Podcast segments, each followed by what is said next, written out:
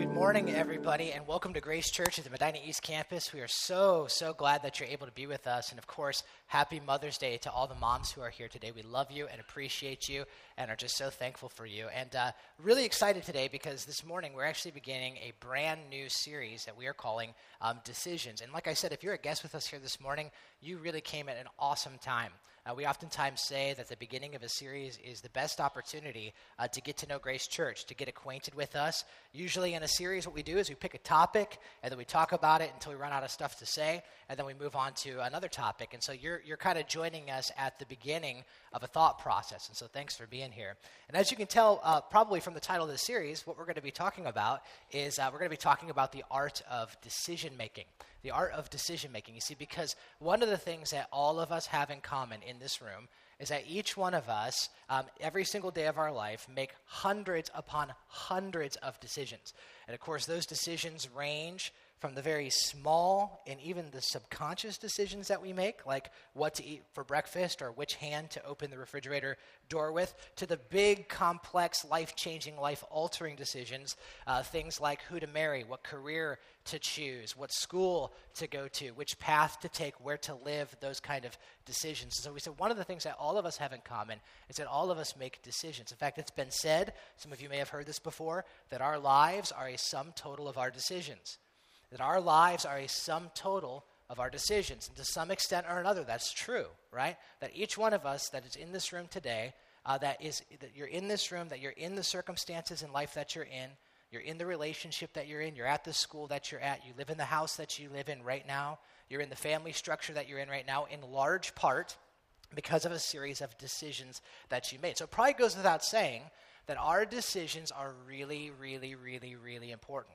Our decisions are really important because our decisions over time will compound. They will set a trajectory for our life, and ultimately, they will lead us to a destination. Right? And so that's part of why we're doing this series. We want to talk about the art of making great decisions. And of course, like I said, for all of us, this is a relevant series because all of us face decision making. But for some of you, this might be especially timely. Uh, maybe for you, you're a person and you're facing a big decision right now. And we know that high school graduation is upon us, and so maybe you're a high school student and you're looking to graduate, or maybe uh, you have a high school student and of course, there's all the questions that come with that, right? What college should I go to? Should I go to college? What career path should I choose? Tons and tons of decisions, decisions, decisions. For some of you right now, you're graduating from college, or maybe you have a student that's graduating from college, and again, you're, saying, man, what should I do with my life? Should I pursue further education? Our, should I pursue a different career path? Should I pursue a new kind of thing? Or should I move in state or out of state? Or what should I do? All these decisions that you're trying to make decisions, decisions, decisions. For some of you right now, you're trying to make serious career decisions. Maybe you're, maybe you're kind of tossing up the idea of switching organizations. You work in one place and you're thinking about going to another place. Or maybe you're looking for a career change altogether, pursue something different. Or maybe there's a new business venture that, that, uh, that there's uh, some potential there for that and you're trying to figure that out. Decisions, decisions for some of you, it's retirement, there's financial decisions. I could go on and on down the list, but for some of you, this series is incredibly pertinent because you are looking down the barrel of some major decisions right now. And so, what we're going to be talking about in this series is we're going to be talking about the art of making great decisions. How do you make great decisions? And of course, as you can imagine, because we are a church, our approach is that we're going to be looking at the Bible and we're going to be looking at what does the Bible teach about making great decisions, great decisions that honor God, and great decisions that will ultimately lead you to the life that God desires to you, to the fullness of life that God wants for you. And listen, I just want to tell you that I really think that for many of us, you're going to be surprised at what we have to say the Bible has some incredible stuff to teach us about great decision making. And even if you're a person that you're not a Bible person or you're not a church person or maybe you don't even know if you believe in God or the whole Jesus thing and you're just investigating that, listen, I think this series is for you too. Because I think you're going to be surprised at some of the incredibly insightful things that the Bible teaches us about making great decisions. And of course, as we uh, do this series, what better time to start than on Mother's Day, right? You're like, why, why is that? Well, because your mama wants you to make good choices, right?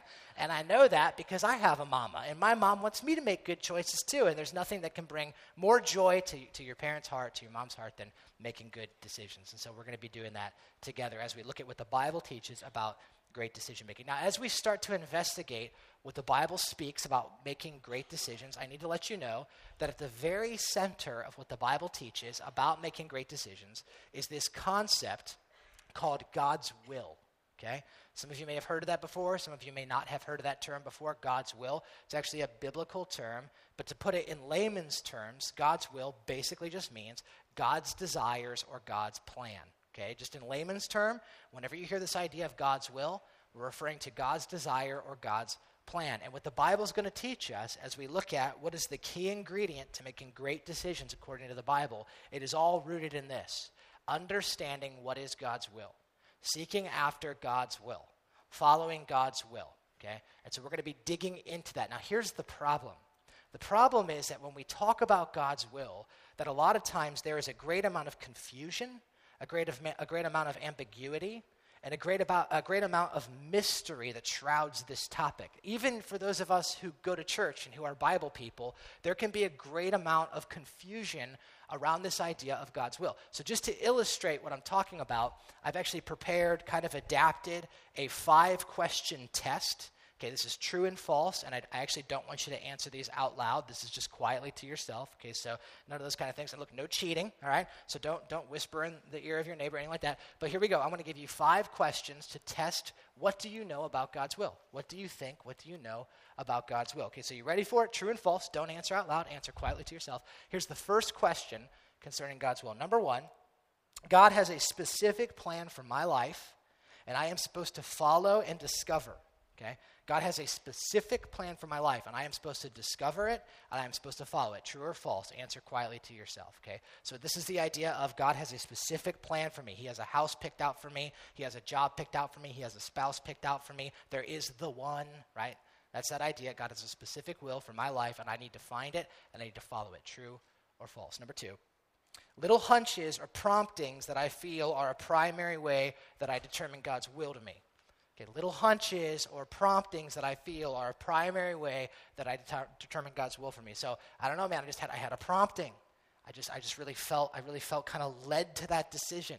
Right? I had a hunch about it. Is that an important part in determining God's will, true or false? Number three, an important part of making decisions that honor God is that I have peace about it.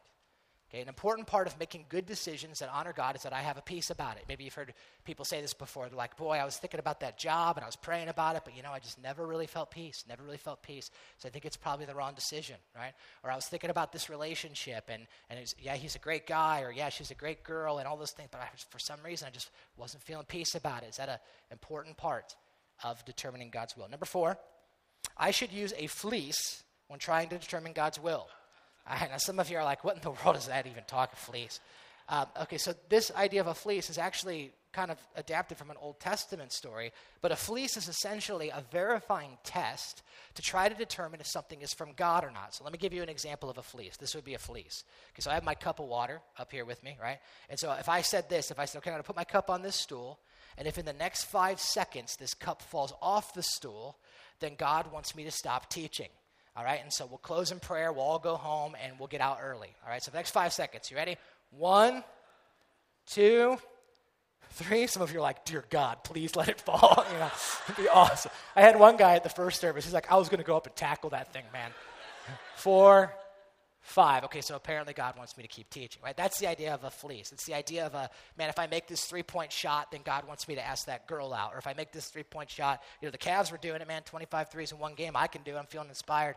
And if I can do that, that's God, that's a fleece, okay? True or false, God wants me to use a fleece in decision making. All right.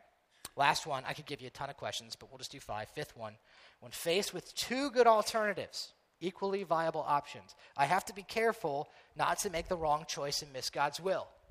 And so when I am faced with two great alternatives, two equally viable o- uh, opportunities, so, so two schools, two colleges, and they both make sense with my major and with my career goals and with what I'm trying to pursue in life, I got to be real careful that I pick the right school that God wants me to go to, right? Two houses in the same area Um, they both are the same distance from work and the same, uh, the same kind of financial range. Uh, so I have to be real careful to decide which one God wants from me, true or false. Okay, five question survey about God's will, true or false. Here's the answers. You guys ready for them? All right, number one, the answer to number one is false. The answer to number two is false.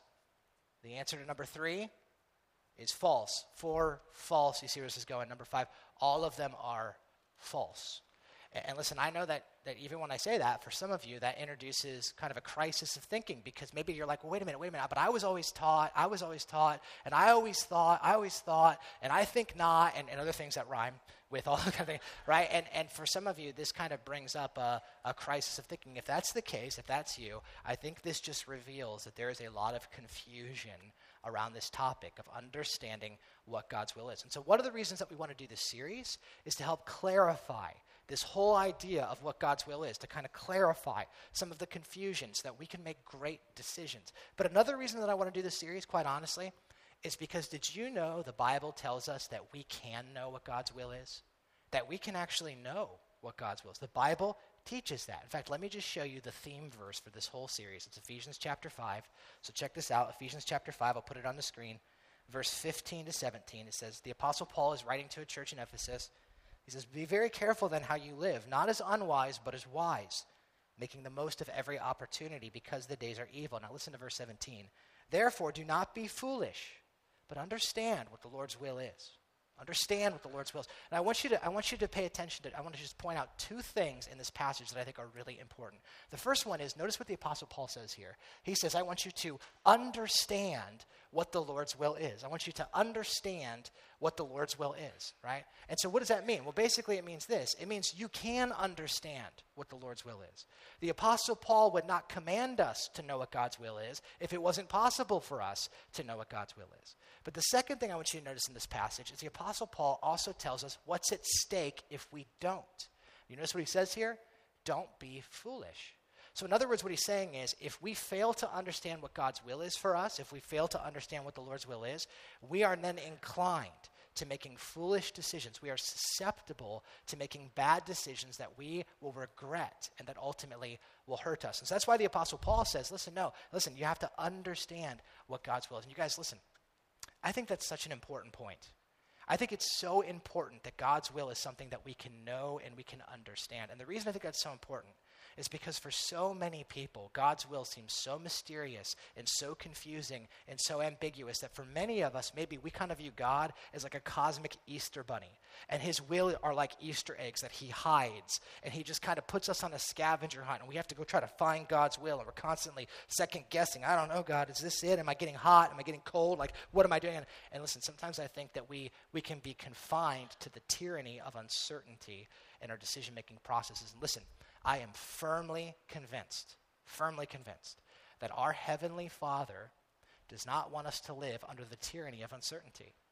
I am firmly convinced that our Heavenly Father does not want us to live in a, in a state of paralysis in our decision making because we're constantly second guessing. Man, I don't know. Is this the right decision? God, is this what you want? And I'm not even really sure about all those things. Listen, I believe God's will is something we can know, and it's something that we can follow. And so, listen, if you're making decisions right now in life, career decisions, school decisions, dating decisions, relational decisions, whatever, retirement decisions, any kind of decisions, if you're making decisions right now and you're asking the question, can I be certain that I am making a great choice? Can I be sure that what I am doing is what God wants me to do, that I am inside God's will? Can I just answer you and tell you that I believe the answer is a resounding yes? You can know you can know. Your Heavenly Father doesn't want you to live under the tyranny of uncertainty. And I genuinely believe that by the end of the next four weeks in this series, that each one of us, if you stick with us for the next four weeks, that what you're going to find is that we will be freed from the tyranny of uncertainty and that you will be equipped to make great decisions and you can know what God's will is. All right? Now, I know that's a tall order, what I just said right there. And that's why we're, we're spreading the series out throughout the next four weeks. We can't do it in one message, okay? So I, I just need to warn you that today, today is just an introduction. That's all today is. I'm just introducing some basic concepts that are going to guide this series.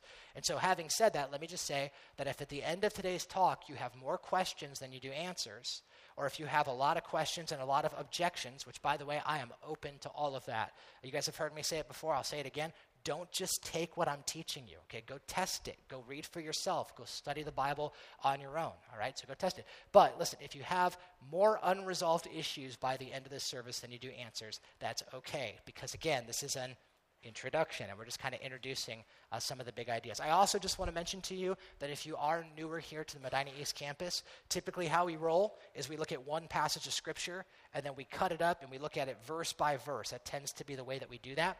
But I want you to know that in this series, we're going to approach things a little differently. And, uh, and the reason is because this is what we call a topical series. And what that means is we're dealing with the topic of decision making in God's will. So we're going to be looking at a variety of passages of the Bible, not just one.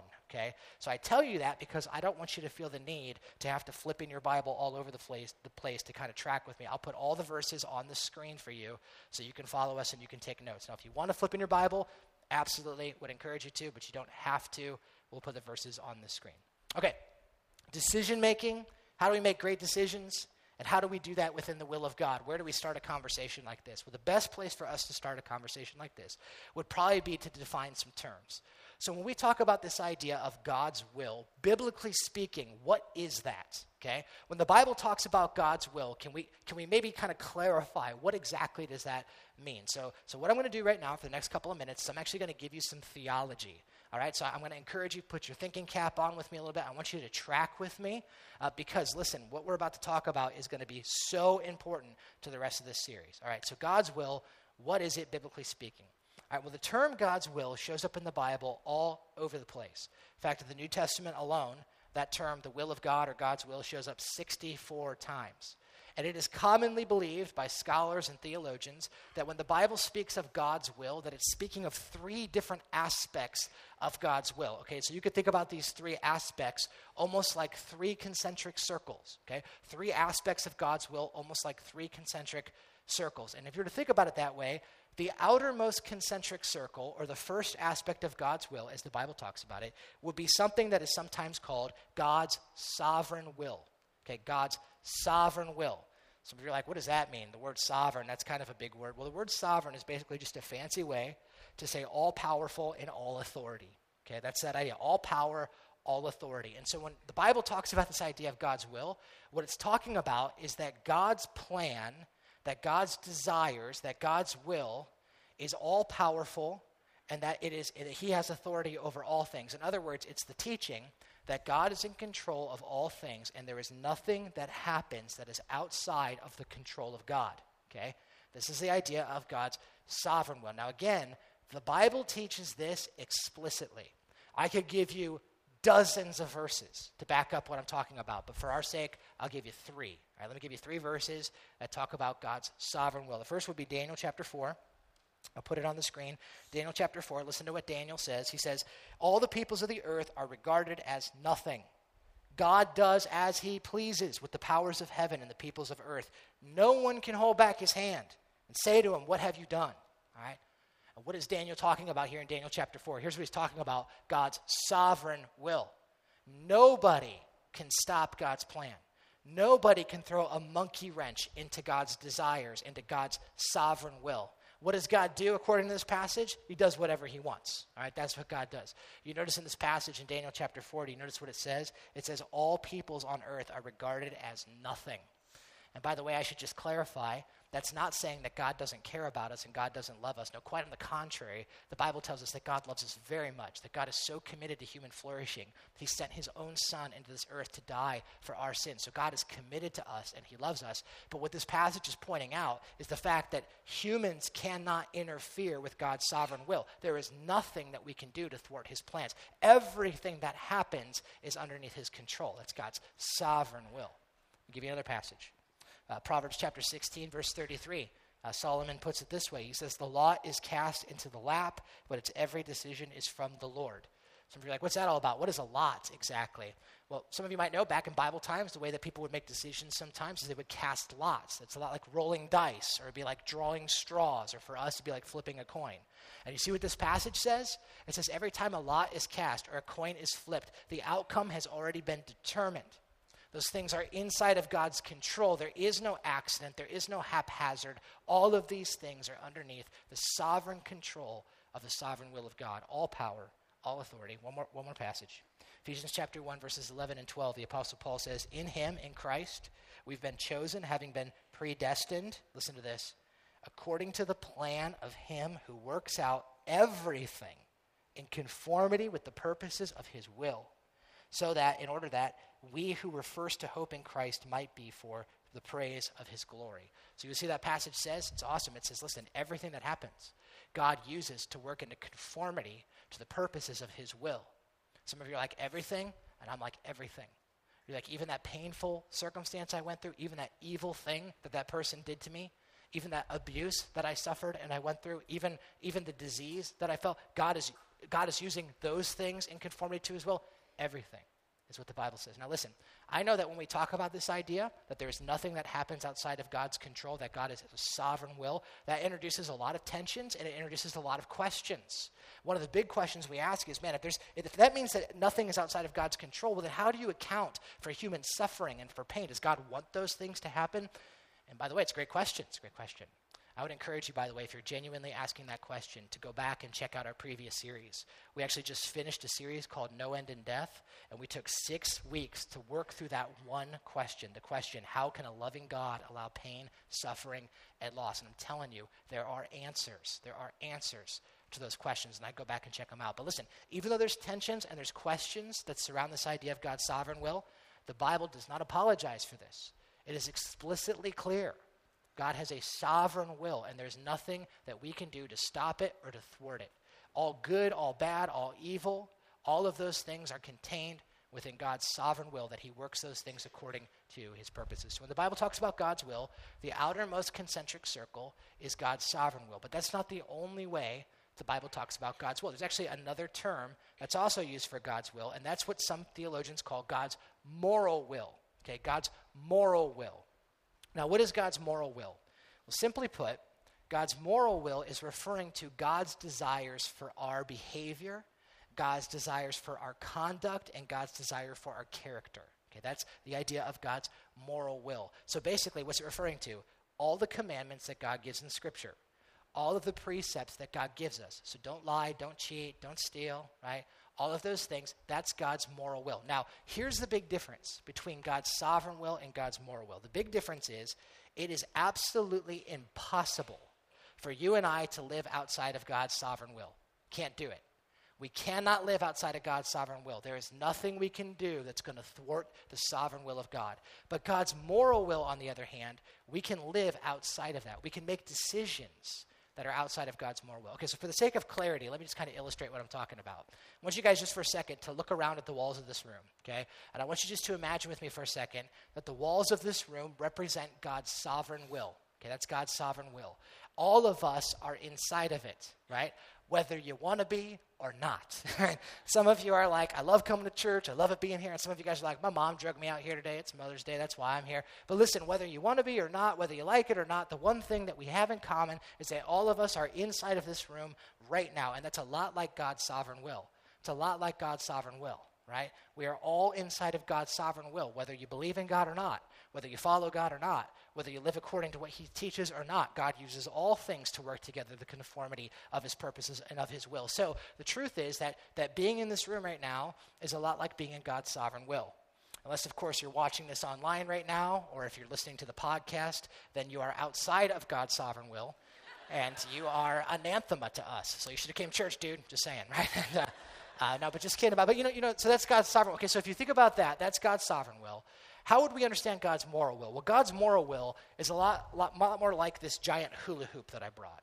Okay, so I brought this gigantic hula hoop, and basically, you could think about God's moral will like this. Okay, I actually tried to hula hoop with this thing earlier. It is ridiculously hard, so I'm not going to try it again. But, uh, but this is God's moral will. Now, let me ask you a question Is God's moral will inside of God's sovereign will? Yes, absolutely. Now, let me ask you another question. Is it possible for me to be, if I'm inside of God's moral will, am I also inside of God's sovereign will? Yes. If I'm outside of God's moral will, am I outside of God's sovereign will?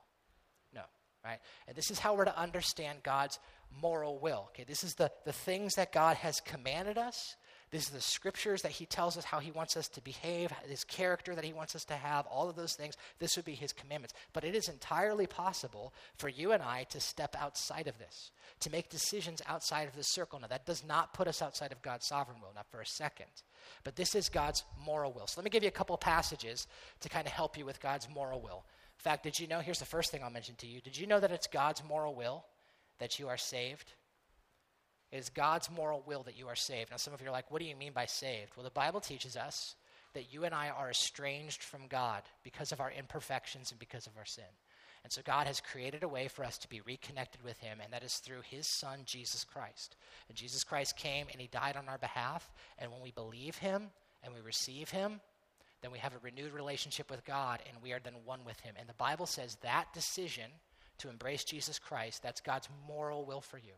That's what God wants for you. God loves you, and He cares for you, and He sent His Son to die for you, and He wants you to embrace His Son, Jesus Christ. I'll give you a passage of Scripture on this. In the book of 2 Peter, chapter 3, it says this. It says, The Lord is not slow in keeping his promise, as some understand slowness. God is patient with you. Listen to this. Not wanting, some translations, not willing anyone to perish, but that everyone might come to repentance. Okay, so here's what the Bible says. The Bible says God wants you to embrace Jesus Christ. He wants you to come into a place where you can follow Jesus and that He will be your Lord and that He'll be your Savior. Now, let me ask you a question Is it possible for you to make a decision to not embrace Jesus Christ? Well, yeah, totally. Millions upon millions of people do that every day, make that decision. And listen, I, I also just want to say um, there might be many of you right now who are in a position where you're like, I don't really, I'm still investigating the whole Jesus thing. I don't even know if I believe in God. I'm still kind of trying to figure it all out. Listen, can I just tell you that if you're a person that's investigating Jesus, we count it an honor that you would let us be part of that investigation. We know there's a million other things you could be doing with your Sunday morning, and we do not take that lightly. All right? But let me just also say that if you're a person that's investigating Jesus Christ, I believe very firmly what the Bible teaches. And here's what the Bible teaches that it's God's desire for you. God loves you and cares for you. And it's His desire for you that you embrace Jesus Christ. That's God's moral will for you. But you know, uh, another verse, the Bible tells us that it's God's moral will that we're sanctified. Do you know that? Let me show you what I'm talking about. In uh, 1 Thessalonians chapter 4, it is God's will that you should be sanctified. That's what it says outright. Some of you are like, what does sanctified mean? That's another kind of churchy word. That's kind of another churchy word. Well, basically, it's a fancy word that basically just means living in accordance with what God has commanded. That's what sanctified is. It's that my life looks more and more like what, what the Bible teaches, what the Bible says. So he actually clarifies. Look at this passage again. It's God's will that you should be sanctified, that you should avoid sexual immorality, that each one of you should learn to control his body in a way that's holy and honorable, not in passionate lust like the heathen who does not know God and that in this matter no one should wrong his brother or take advantage of him. Because here's what the Bible says the Bible says that God wants us to be sanctified. In other words, He wants us to live inside of the context of what He has commanded us. So, a couple examples. Here's one God says, It's not my will for you that you live in sexual immorality. Well, what is sexual immorality? Simply put, sexual immorality is gratifying sexual desires in a manner that goes outside of the boundaries of what Scripture teaches. So the Bible says that God made sex. God loves sexuality and he designed it for a very specific purpose. And the Bible says the context of biblical sexuality is between one man and one woman in the context of marriage. That's what God desires. And the Bible says that's God's will for us. And whenever we live outside of God's desires for sexuality, the Bible says God doesn't want that. Because, why? Is it because he hates us and he's, he's so restrictive? No, no, no. It's because he loves you. And it's because he knows that outside here, there's regret there's pain and there's hurt, and your Heavenly Father loves you so much that He says, I want you to be in here. Because when you live according to the created design that God has created things for, you're going to experience the fullness of life that God intends for you. In the same passage, it says that we shouldn't wrong each other. Basically, the Bible says it's God's will that we have relational health with each other that we seek reconciliation, that we don't hold grudges, that we don't slander one another or speak ill of one another. God says, That's my will for you. And He says, I don't want you to step outside of that because if you come out here, there's going to be all kinds of painful choices. All of us know that. We've all had bitterness and resentment. We've all, we've all been in situations where we've slandered or gossiped about. It doesn't lead to good things. And so God says, no, this is my will for you. So when we talk about God's moral will, it's talking about the commandments of the Bible, all the things that God wants us to do and not to do. God says, I want you to be thankful. That's my will for you. I want you to pray continually. That's my will for you. I want you to avoid sexual immorality. That's my will for you. I don't want you to lie. I don't want you to cheat. I don't want you to steal. I don't want you to do those evil things. I don't want you to root for Pittsburgh for crying out loud, right? It's so evil. It's just the most wicked, abhorrent thing you can think of, right? And, uh, and there's that whole idea of, of God's moral will. Now, here's the thing that's God's moral will. But is it possible for you and I to make decisions outside of God's moral will? Yes. And not just yes, but the truth is, all of us have. Every, another thing we all have in common every single one of us has stepped outside of this circle. Many of us twice this morning, right? You're like, dude, it was the only way I could get the, mini kid, the kids in the minivan this morning. I had to, right? And, and that's the whole idea of God's moral will. And listen, if you're anything like me, my guess is, my guess is that like me, you have found, and I could just, I'll just, I'll just put myself on display. I have found that the times that I have stepped outside of the circle have led to the decisions that have brought the most regret and pain in my life. The things I look back at and think, man, I wish I could change that. I wish I could have done that differently, are, are unanimously a result of me stepping out and saying, I am going to determine things on my own. I'm going to determine freedom on my own. I'm going to ter- determine sexuality on my own. I'm going to determine relationships on my own. I'm going to deter- I'm going to do it my way, and it's led to the most pain and the most regret that I felt in this life. So, God's sovereign will. Okay, you can think about that like this room. No one can get out of that. Everyone is in it. You cannot stop it. You qu- cannot thwart it. That's God's sovereign will. God's moral will. These are the commands and the precepts that God has given us in Scripture, how He wants us to live. It is entirely possible for us to make decisions outside of God's moral will. And there's one more aspect of God's will that is commonly believed in, and that is called God's personal will or God's specific will. So if this room represents God's sovereign will and this, this hula hoop represents God's moral will, God's specific will could be identified like a dot. Okay, it's like a dot. And this is like God's personal, specific will for me. Okay? So this is concerned not with issues of right and wrong. Issues of right and wrong, that's God's moral will, right? Should I, should I lie? Nah, probably not. I don't think that'd be a good decision. It probably would lead to a lot of regret, so not a great choice, right? Um, should I love my neighbor or should I kill my neighbor? Probably shouldn't kill your neighbor. It's probably not going to go too well for you if you do that. That's an issue of right and wrong. This is not this is not concerned with issues of right and wrong. This is concerned with issues of right and left. Does it make sense? Directional decisions. What school should I go to, God? What college should I go to? Should I go to this college or should I go to this college? What career path should I choose? God, can you show me, right? God, wh- which person should I marry? Is there the one for me? Um, God, what house should I buy? Do you have a house picked out for me? God, what kind of car should I drive? And you see, this is incredibly difficult to identify. And the reason this is so hard to identify is because you're not going to find any passage of Scripture that tells you exactly what to do.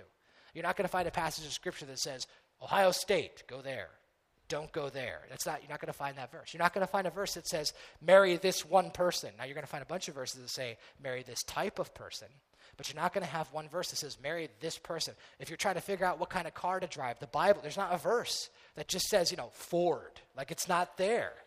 In fact, you know, I've actually been doing some studying on this this past week, and I was looking up verses that tell us what kind of car to drive, and I think I found it. Um, in Acts chapter 2, verse 1, do you know it says that they were all together and they were in one accord? So.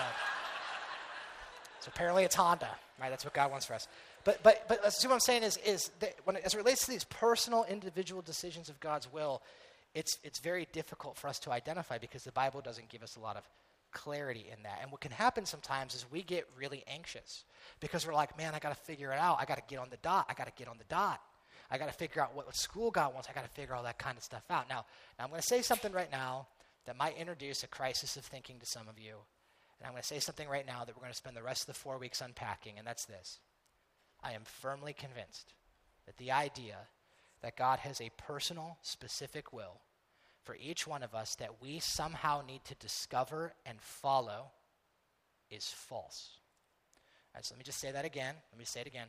I am firmly convinced that the idea that God has a specific personal will for each and every single one of us, that we are responsible for finding and following is false. All right, now I want you to hear what I said Because what I didn't say was this I didn't say that God, God doesn't have a plan for your life. No, I believe God does have a plan for your life. But I think the notion that we have to somehow, it's our responsibility to discover that and follow that is not, not at all what the Bible teaches. I believe it is false. And some of you are like, well, well, well what do you mean? How is it false? Well, I'll tell you a couple reasons. The first one is the idea that God has an individual personal will that we need to somehow discover and follow. First off, it creates a ton of biblical problems. A ton of biblical problems. I'll just give you three because today's an introduction and we'll get more into this in weeks to come. Let me give you three biblical problems with this notion that God has a specific will that we need to follow. Here's the first one. Number one. In the Bible, the term God's will refers most often to knowing and obeying the Bible. I almost unanimously when the, 64 times in the New Testament, almost unanimously, when the Bible talks about obeying God's will, it's talking about listening to his commandments and to the things that he has taught in the Bible. So it is God's will that you're thankful. It is God's will that you avoid sexual immorality. It is God's will that, that, that, that you're honest. It's God's will that you have relational peace. It's God's will that if you suffer, it's for doing good. That's what the Bible talks most frequently about God's will. Here's the second problem. Number two, the phrase the will of God is never used in conjunction with personal life decisions. The phrase God's will is never used when you're talking about these type of issues in the Bible. Never. Every time the Bible talks about God's will, it's either referring to his sovereign will or it's talking about his moral will. But you never once, never once see in the Bible about directional decisions what school should I go to, what career should I have, that God's will is incorporated. That idea of God's will is incorporated with that. Here's the third problem. Number three spiritual success is promised to the one who obeys God's word. Spiritual success, there are so many passages that tell us that spiritual success, that God will bless us if we strive to live in here. That, that more than anything is what the Bible teaches. Spiritual success is to the one who strives to obey God's commandments and God's will for their life in that way, right? Proverbs chapter 3 is one of the greatest passages on this. Proverbs chapter 3 says, some of you guys might remember this, submit yourself to God, to his commandments, and he will make your path straight. Did you hear that? Submit yourself to God and to his commandments, and you don't have to find the path for your life. He will make your path straight. And so, if we concern ourselves here with obeying God's moral will, the Bible tells us that God is the one who will direct and lead our, our steps, and He will make our path straight. So, this, this creates a whole bunch of biblical problems. And so, again, I think this idea God has a specific personal will that we need to somehow discover and find is not biblical. And by the way, just to let you know, I'm not the only one who thinks that. Um, in fact, the majority of theologians and scholars who have studied this topic come to the same conclusion. I'll just give you a couple quotes just for the sake of uh, clarity. Haddon Robinson, he's an incredible theologian. He said it this way in this phenomenal book, by the way, called Decision Making by the Book. If you're looking for some great resources to do some further study, it's a great one. Here's what Haddon Robinson says He says, We are shocked when we turn to the Bible and discover that asking the question, How do we know the will of God for life's tough decisions? Isn't even a biblical question. God does not encourage us to ask the question, and even more significantly, God gives no answer. The Bible's silence almost shouts at us. And what he's saying is this idea that I got to figure out, God, what school? Is, is, is, she the one? And He's like, that question, asking, is this God's will, is not even a biblical question that we're supposed to ask. The Bible never commands us to ask it. Here's another great uh, great quote. Gary Friesen wrote a probably the best book on the topic, in my opinion. It's called Decision Making in the Will of God. Pick it up. Pick it up. It's really worth a read. Check it out. He says this The scriptures do not command us to find God's will for most of life's choices, nor do we have any passage instructing us on how it can be determined. And once again, he's just reinforcing the same thing that had, Haddon Robinson said. And so, this idea, God's individual will, I have to somehow discover it, creates a bunch of biblical problems. But this, I'll, I'll end with this. But it also creates a whole bunch of internal problems. It also creates a whole bunch of personal internal problems when we start to believe that God has a specific will and I have to figure it out and I have to somehow find it and I have to sometime follow it, right? And what are some of those internal problems? Well, here's the first one. The first internal problem is this genuine seekers of God become frustrated, confused, and paralyzed in decision making. See, one of the negative effects of this belief is that is that genuine people, genuine followers of Jesus, so for those who follow Jesus in this room, and again, I know not everyone in this room follows Jesus, but for those of us who do, who genuinely want to determine what God's will is, we can sometimes find ourselves confused and frustrated and paralyzed in our decision making processes. Because we can say, Man, God, I have two really great options, and I'm really trying to find out which one you want me to take. And so I'm praying and I'm asking for clarity, and I'm confused, and if you would just give me a sign, and if you would just show up from heaven and just tell me what it is I'm supposed to do, and we become confused and we become frustrated, and then what happens sometimes is we become paralyzed. We don't make any decision. Because we're like, oh, I'm just waiting for God to tell me what the next move is. And that's what happens. Now, listen, I said this at the beginning of the sermon, and I'll say it again. I am firmly convinced that our Heavenly Father does not want us to live under the tyranny of uncertainty. That we don't need to live in paralysis in our decision making. That God wants us to be able to make confident and good decisions, and that we can do that because we can know God's will. Here's the second problem this creates.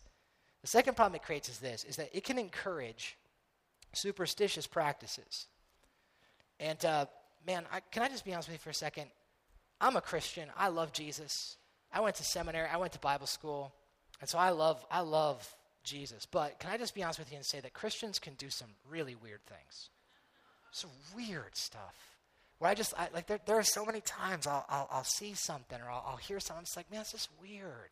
Stop it stop that, right? And super, and sometimes what can happen is we can make Christianity look a whole lot more like superstition.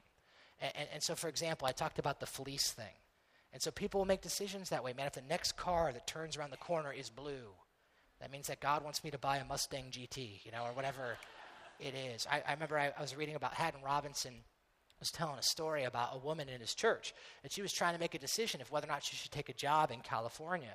And so she started praying, and she's like, God, show me your will, show me your will. And so it was before bed one night, and she's like, God, just give me a sign, give me a sign, give me a sign. Do you want me to move to California? And she said, I woke up, and the first thing that I saw when I woke up in the morning was, was my alarm clock, and in big, bright numbers, it said 747.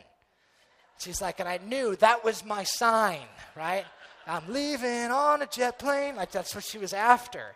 And she's like, that's God's will for me. I love Haddon Robinson's response. Haddon Robinson said, I would have been way more impressed if your alarm, if your alarm clock would have said jumbo jet. And I'm like, yeah, it's weird, man. It's weird. Or how about this one? I'm criticizing it, but I've done it. I've done this one before. How many of you have ever done this before? You're trying to find God's will, so you play Bible roulette. I'm talking about anyone do this? Anyone besides me? Okay, apparently I'm all alone. Fine. All right. Fine. Don't lie. That's outside of God's moral will. All right, so so this idea of Bible, what's Bible roulette? Here it is. Oh, man, I'm trying to figure out what God wants from me. I'm trying to figure out, God, what job do you want me to take? And so, bam, there it is. Read the verse. On the first day of the festival of unleavened bread, the disciples came to Jesus and asked, What do you want to make us in preparations for you to eat at the Passover? God, what is that supposed to mean, right? And do you want me to be a chef? I don't understand it. And, and then if we don't like the answer, what do we do? We go again, right? We try to figure out the answer. And listen, what happens is, man, we make the Bible into like a magic eight ball. And, and we can, we, listen, we pull verses out of context. And all of us know this. It's one of the most dangerous things you can do because if you start taking verses out of context, you can make the Bible say whatever you want it to say. Now, you have to make it, but you can do that. Maybe you guys heard the old joke, it's an oldie but a goodie, about the guy who was trying to determine God's will in a particular circumstance for his life. So he started playing Bible roulette and he opened up his Bible, first passage, bam, Matthew chapter 27, verse 5, Judas hanged himself. He was like, oh man, I don't like that. So he's like, let's try again. So he goes again. This time, second one, he puts his finger down. This time, Luke chapter 10, verse 37. Go and do likewise. He's like, I do not like where this is going. Third, third, third time's a charm. So he goes after the third time, puts his finger down. This time, John 13, 27. What you do, do quickly. Right? and uh, again, just a, it's just an illustration. That same idea we do weird stuff. We do weird stuff. And it ends up looking more like a, a lucky rabbit's foot than anything else. Here, here's the third thing, and this will be done. One of the last internal problems is that this creates spiritual FOMO. You guys know what FOMO is? Do you ever hear FOMO? FOMO is a, uh, it's actually a party term. Believe it or not, it's the fear of missing out. That's what it is. And so it's this idea I'm at one party, but there's another party, and I'm afraid that that party is better than this party. That's FOMO. And what, what happens when, when we get into this idea of trying to pursue God's specific will for my life, I have to find it and discover it, kind of got to get on the dot, got to get on the dot, is it creates spiritual FOMO. We are constantly afraid that we're missing out. Did I make the right choice? Did I make the right decision? Was I supposed to go to that school? Was I supposed to buy that car? Is this the right house for us? And we're constantly afraid and we constantly find ourselves in a place where we have the fear of missing out. We think to ourselves, man, I got to make the right choice. I got to figure out which college I'm going to go to. Because if I go to the wrong college, then I'm going to meet the wrong girl. And if I meet the wrong girl, I'm going to marry the wrong one. I'm going to miss the one. And they're going to have kids that should have never been here. And then one day I'm going to walk down the street and I'm going to see someone else's kids and I'm like, you should be mine, you know? And like, FOMO. We get FOMO, fear of missing out. And let me just tell you, FOMO creates some dangerous stuff. Dangerous. First off, what it does is it creates false guilt. We're constantly guilty. We feel anxiety about everything. We're always second guessing God, is this the right decision? I don't really know. I don't know. But the other thing it does, this is so unhealthy, is it, it leads to extremely foolish decisions. I've seen this, this, this train of logic play out too many times as a pastor. I've heard people tell me this. They've said things like this. They've said things like, I'm pretty sure I married the wrong person. I was supposed to marry that other person that I met in high school, but I missed God's will for me and I married the wrong person. And so I'm going to leave this person. I'm going to reconnect with this person on Facebook and then we're going to, and I'm going to get back on the dot. I'm going to get back in God's will. And I'm like, oh, no, no, no, no, no, no.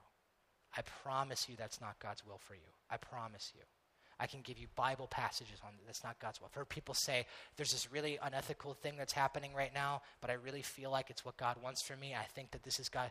No, no, no, no, no, no. It is not. I promise you, it is not. And see, that's what that's what can happen. Is it creates FOMO, fear of missing out, and we make some really, really foolish decisions. Now, let me just say this last thing because you guys, this has been so heavy on my heart this week. It's been so heavy on my heart. For some of you, you, you believe that because somewhere down the line you made a bad decision, or because somewhere down the line you made a decision that you wish you could go back and change. Or maybe for some of you, you've been spending so much of your life living outside of God's moral will that some of you genuinely believe that that means that you are confined to living a second class life in God's kingdom. That God is done with you, that you're damaged goods, and that, yeah, God can use other people, but He can't use me because of the decisions that I made. And can I just tell you, that's not true. It's not true. All right? It is never too late for you to get into God's moral will, for you to follow Him today. And if you do that, God will take all the regrets and all the past mistakes, and He will use those things, and He will bring them into the conformity of His will, and He will use them for the maximum glory of His Son, Jesus Christ. Right? That's what He wants to do. And so it is not too late to come into God's moral will. Okay, I'll leave you with this God's sovereign will, all of us are in it, none of us can get out of it. God will do what he does. Everything is under his control. God's moral will, God's moral will is the commands and precepts that he has given us in scripture. The idea that God has a personal, specific will that each one of us needs to discover and follow is false. The key to making great decisions is in here. It's living inside of here, living in conformity to this. If I submit myself to God, He will make my path straight. But some of you are like, well, what does that mean then? Does that mean that God doesn't care about the decisions I make? Does that mean that, that we're left alone now, that we just have to make those decisions on our own? And let me just say, you have to come back for the rest of the series to find out because the truth is, right, yeah, I'll, I'll give you a little bit. The truth is, God cares very much, and the Bible has not been totally silent. But there's a lot of questions, I understand, and we'll deal with those in the weeks to come. Let's pray. Well, Jesus, I just want to say thank you so much that you have not left us alone in this life. You have not been, you have not left yourself veiled in mystery but you've given us clarity. We can know what your will is. We can. And uh, this doesn't have to be some kind of ambiguous, mysterious thing. It can, it, it, God, it's concrete. It's real. It's tangible. It's, it's followable. And so I pray, Jesus, that you would lead our hearts into the conformity of your will. God, your sovereign will. No one can stop you. you're God. You're powerful. Everything is under your control. And I thank you for that, God. I thank you that you even take my mistakes and you take my blunders and you take my regrets and you use those things for your glory. I'm so thankful. But God, at the same time, I'm thankful that you've given us clarity on this topic. So I pray in the weeks to come that you would liberate us from the, from the tyranny of uncertainty and bring us into the freedom of the children of God. And we pray these things in Christ's name.